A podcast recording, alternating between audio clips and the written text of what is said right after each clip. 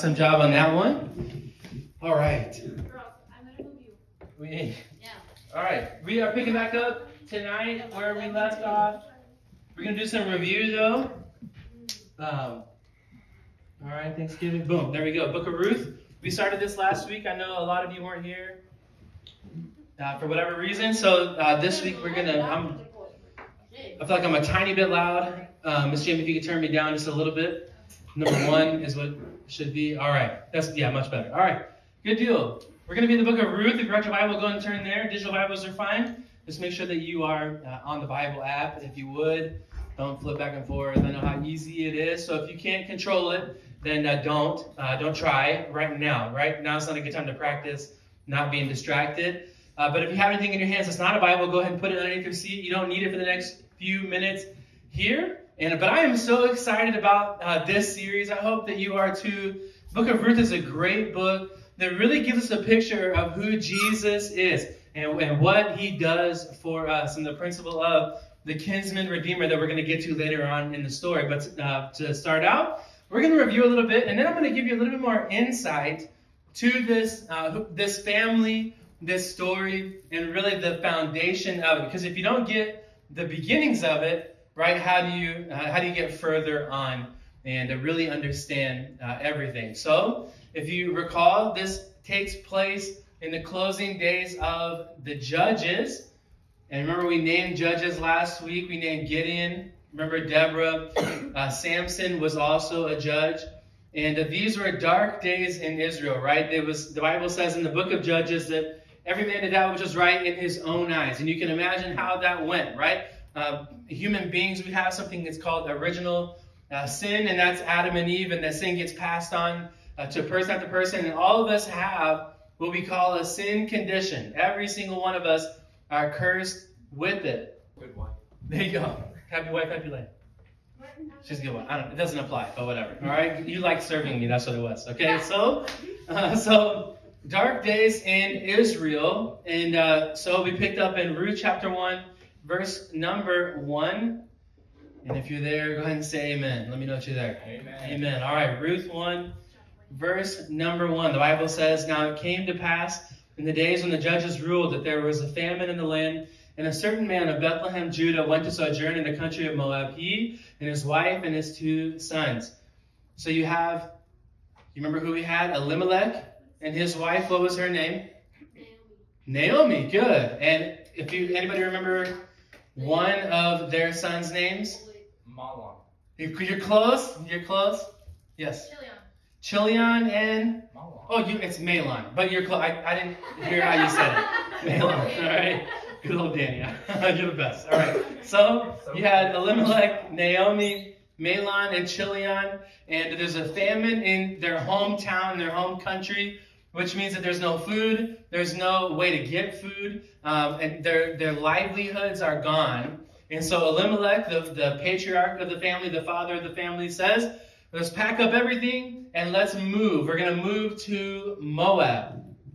And so they hike through the Jericho Pass, through the Judean wilderness, and they cross the Jordan, and the Bible says into a, a country called Moab. Now remember the promise, we talked about this briefly last week, but the promise that God made to Israel that as long as they did what? They would always have food, they would always have plenty, as long as they did what? Does anybody remember? Deuteronomy 11, the Bible says, as long as they worship the Lord and Him alone, God would always take care of Israel. And so we know that the famine was in Israel because they had stopped serving the Lord and Him alone. And so, uh, so that that's why the famine was there. So He promised them that they would be His people and He would be their God. And this is the remember the promised land is a land that was foretold to Israel from time past. All the way back on Sunday morning, we talked about uh, Abraham, excuse me, in children's church with the young with the young uh, pups. And so we talked about Abraham and how Israel goes all the way back to him. God gave Abraham a promise that He's going to give him a, that His people and His family is going to be as the sand of the sea, right? And they're going to be God's people, and He will be their God, right? And so that's the land that uh, Elimelech and Naomi were living in, the promised land. Who's heard of the promised land? Right? Okay, good. And so uh, they left the promised land to go to Moab, which we know from history was a wicked land. And this move was not easy on the family. Remember, they're, they're escaping the famine they thought to go to this land uh, called Moab, where there was supposed to be plenty of food, plenty of work, and all this. And now, when they get to Moab, nothing good happens to the family, right? Uh, Elimelech dies, the Bible says. Mahlon and Chilion take uh, wives, they get married. Now, the sons get married, but soon Mahlon and Chilion die as well. And so now you have, um, uh, so we, we don't have anything in Scripture that says that they died because they moved to Moab, right? Elimelech, Mahlon, and Chilion didn't die because they moved to Moab. They left the, the promised land that God had given them. We don't have anything from the Bible that says that. Okay, but it certainly didn't help the situation, right? Moving away from Bethlehem, Judah, from the, from the promised land, from their home country, didn't solve their problems. In fact, it got worse, right? Like they died. Literally half the family died, right? So, um, uh, we talked about the myth that uh, newlyweds believe that their problems will be solved uh, by getting married, right? This is never the case. And so going to uh, Moab didn't fix Elimelech's family's problems. They carried them to Moab. Now, Naomi, Orpah, and Ruth are all childless widows.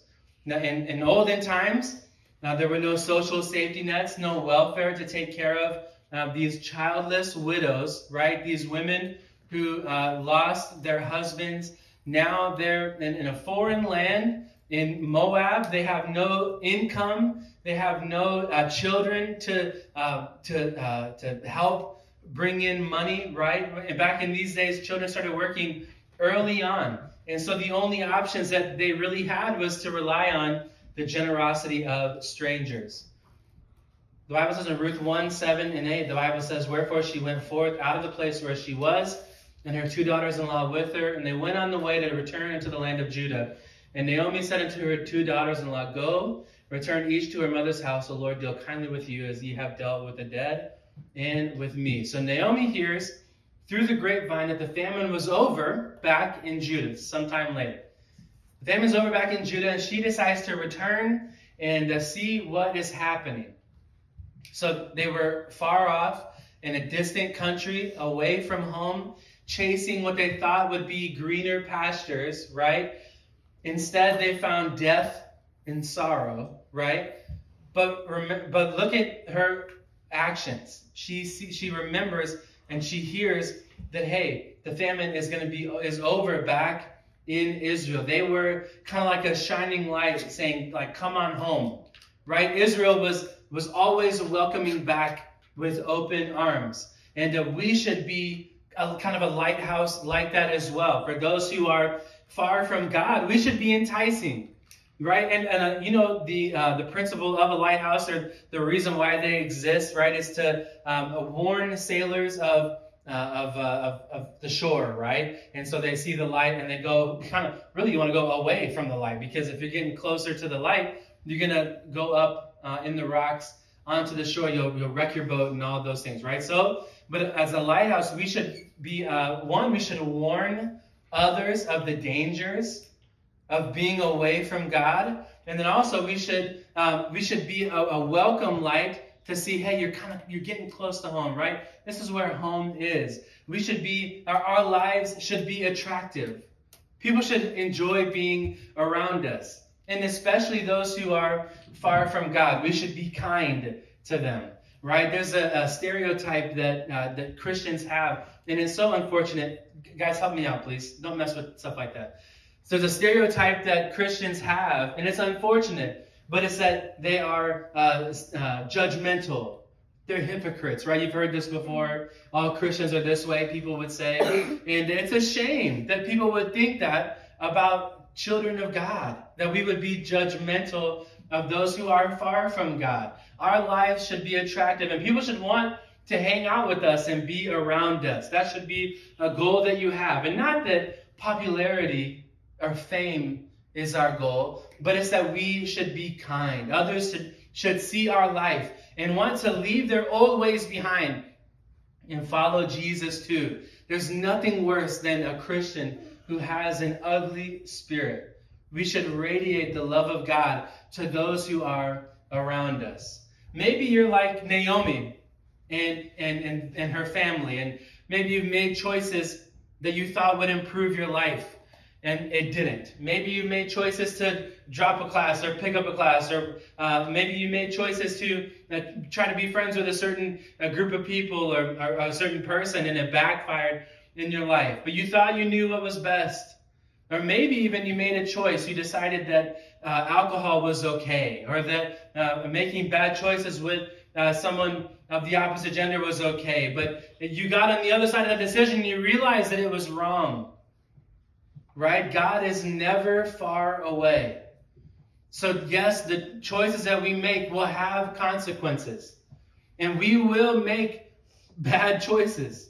All of us will mess up at some point in our lives. Every single one of us will. And we shouldn't, you know, uh, we shouldn't ride that shame and we shouldn't, um, you know, hold on to that grudge uh, that when somebody hurt us, or we shouldn't hold on to the feelings of guilt, we should give those over to God.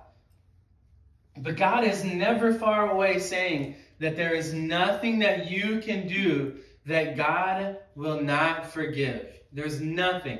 Every sin that you can think of, God says, I have a plan for that.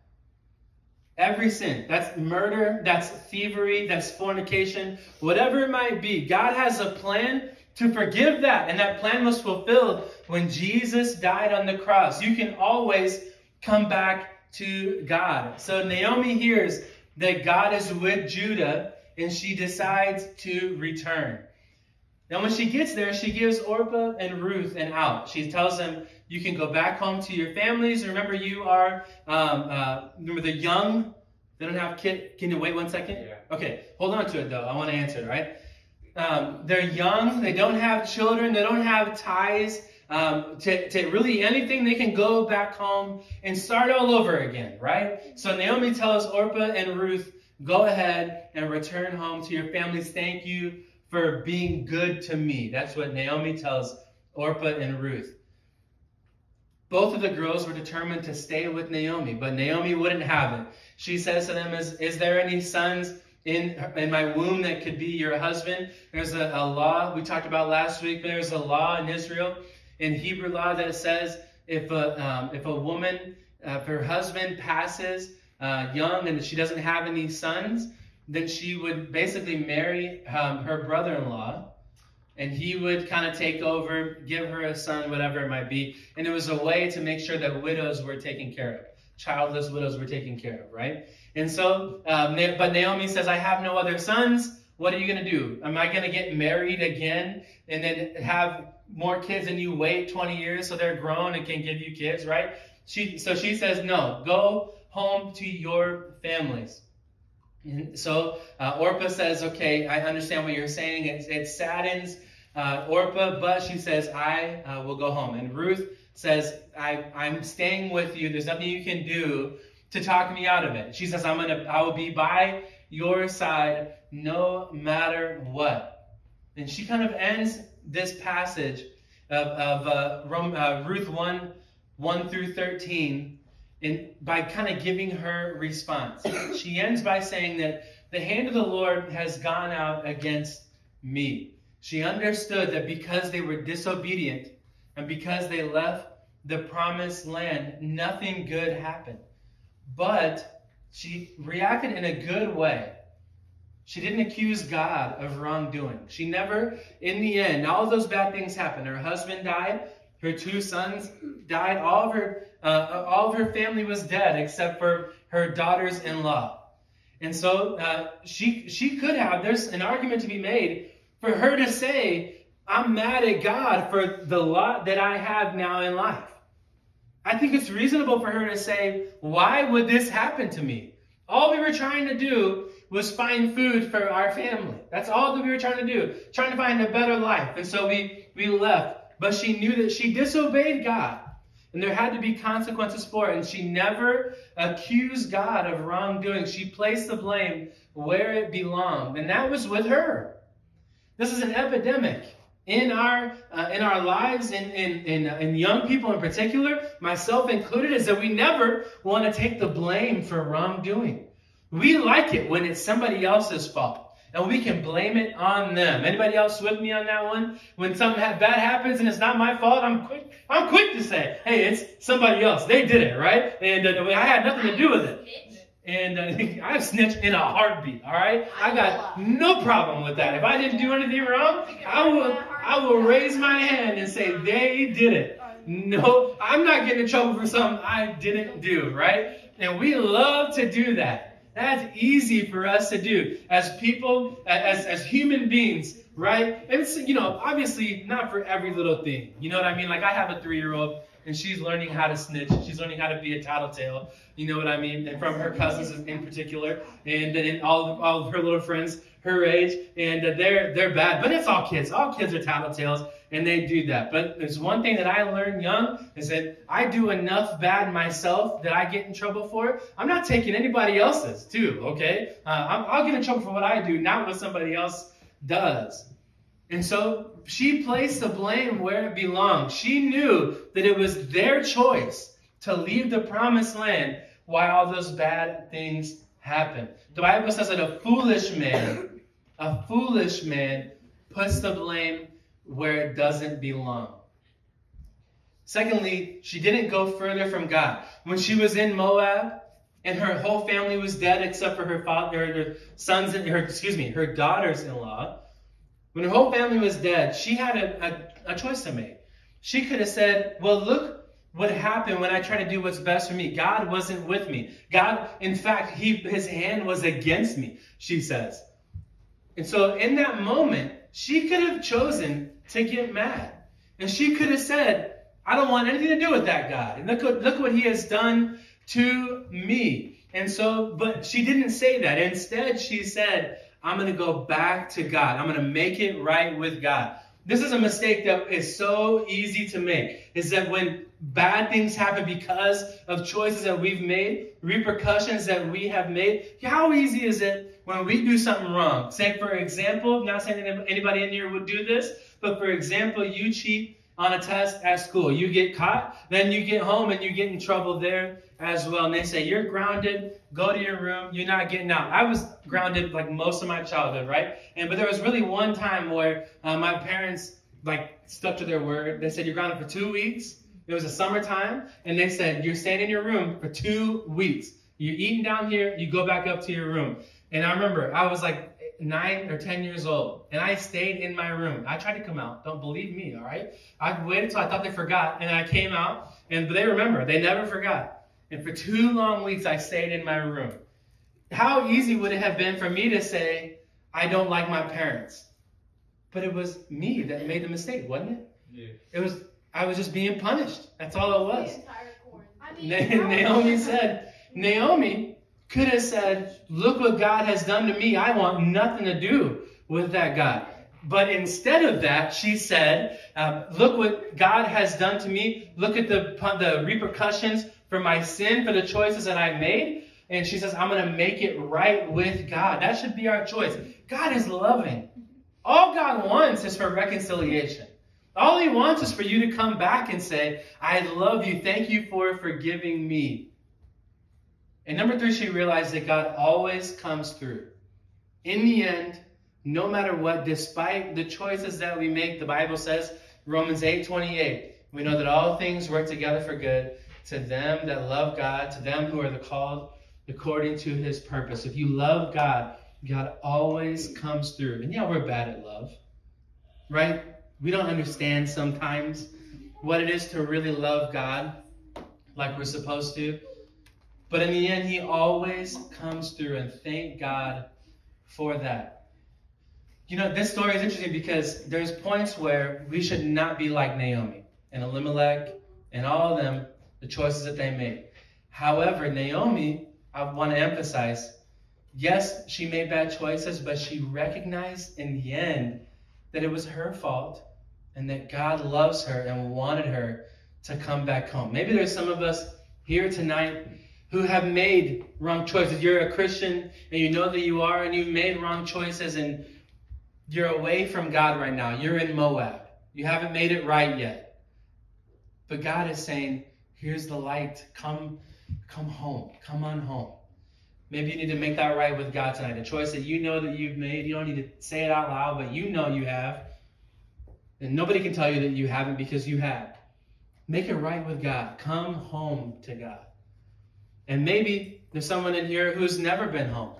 You've never known what it's like to know that love of God. You've never been saved before. Make that decision today to put your faith in Jesus for your salvation.